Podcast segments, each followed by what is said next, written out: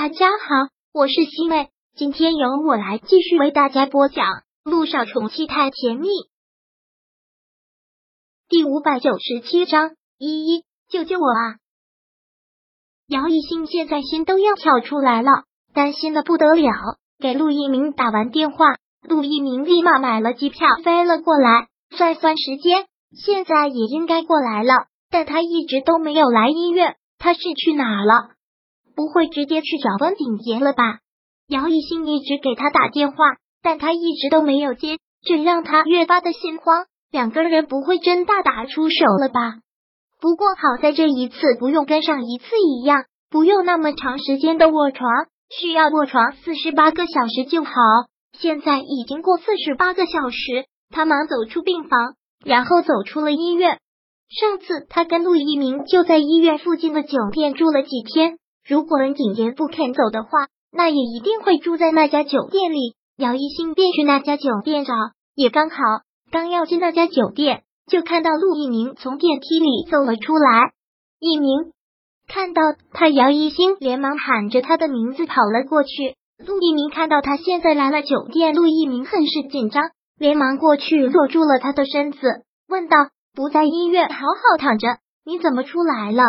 我算算时间，你也应该下飞机了，一直都没有去医院找我，我当然是担心啊，给你打了那么多的电话，你也不接。”说到这个，陆一鸣好像刚才真的是被气晕了头，手机静音了都一直不知道，看了看手机上那么多的未接电话，还真的是特别有犯罪感，连忙搂过了姚一兴的身子，说道：“手机静音了没有？听到我这么大人了，能出什么事？你安心的照顾好你自己就好了。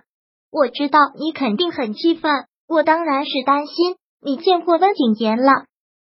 他就住在这家酒店里。”一听到这个，姚一兴心都提到嗓子眼了，慌忙的问道：“你去找他了？那你们两个有没有打起来？伤到了没有？”陆一鸣笑了笑说道：“没有，打他我还嫌伤了自己的手。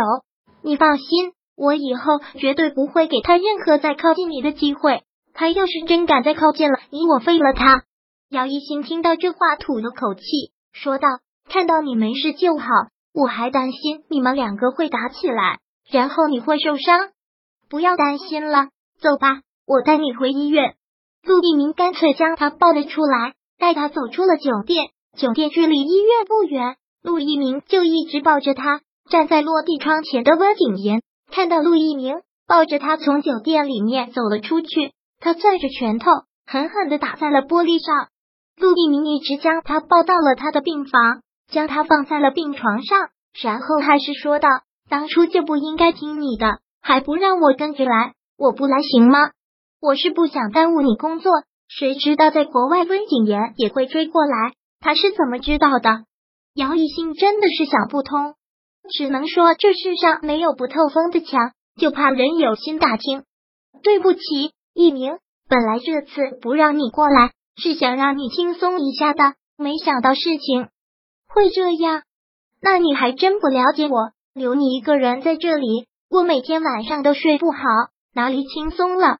陆一鸣脑子里又想起了温景言的话，连忙就问道：“这次又取暖了？”“上次的都浪费了，所以就这是最后一次。”“姚一兴对于他突然说出的这句话有些不明白，然后陆一鸣很坚决的说道：“这是最后一次做试管，不管这一次成功与否，都到此为止。”姚一兴连忙又要说什么，陆一鸣没有给他这个机会，依旧很坚决的说道：“一兴，这次不能再由着你了，这件事情必须听我的，到此为止。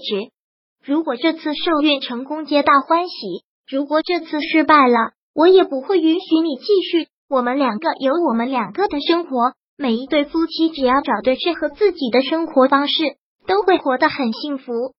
不一定非要有个孩子，这个家庭才能圆满。如果你非要这么想，那我们完全可以领养一个，我们从小把他抚养长大，跟亲生的没有什么区别。不要再钻牛角尖了。你也说你不想给我心理负担，那这次就听我的，这是最后一次，我不允许你再尝试了。”杜一鸣这次态度已经很坚决了，决定的事情绝对不会再改变。不管姚一兴在说什么，这次姚一兴也没有办法，只能是点了点头。那好，那就这一次看结果吧，今天由命。如果这一次成功了最好，如果这一次不成功，我也就认命了，不会再做任何尝试了。陆一鸣有些用力的揉揉他的头发，说道：“你能这么想就对了，我们两个就这么说定了，谁也不许出尔反尔。”好，姚一兴也只能是认了。很多时候，谁能任性不认命呢？如果老天爷注定不给他当母亲的机会，那他有什么办法？姚依依现在还一直等着温景言的回话，但温景言一直都没有给他回话，这种事情他也不好催得太紧。又拍了一天的戏，姚依依真是觉得累，回到房车上，全身放松的躺在沙发上，懒懒的看着剧本。旁边他的助理一直察言观色，给他端茶送水，生怕哪里伺候不好，惹得他不高兴。手机响起来的时候，姚依依心情还挺烦躁的。本来就这么累了，还要在这里背台词，现在居然还有人找他。依依，你的电话。现在他的手机是放在助理身上的，助理连忙拿起正在响的手机递给了他。姚依依将手机接了过来，没有想到居然会是严离打来的。他一般不会给他打电话的，看到他这个时候打来电话，姚依依心里就毛毛的，是不是有什么不好的事情？果然吗？依依啊！姚依依接起电话，就听到严离在电话那边哭，而且特别恐慌害怕的口气。不好了，你赶紧救救我啊！依依，赶紧救救你妈啊！依！听到他说这句话，姚依依神经一下子就绷紧了，害怕着急的问道：“你先别哭啊，怎么了？发生什么事了？妈？”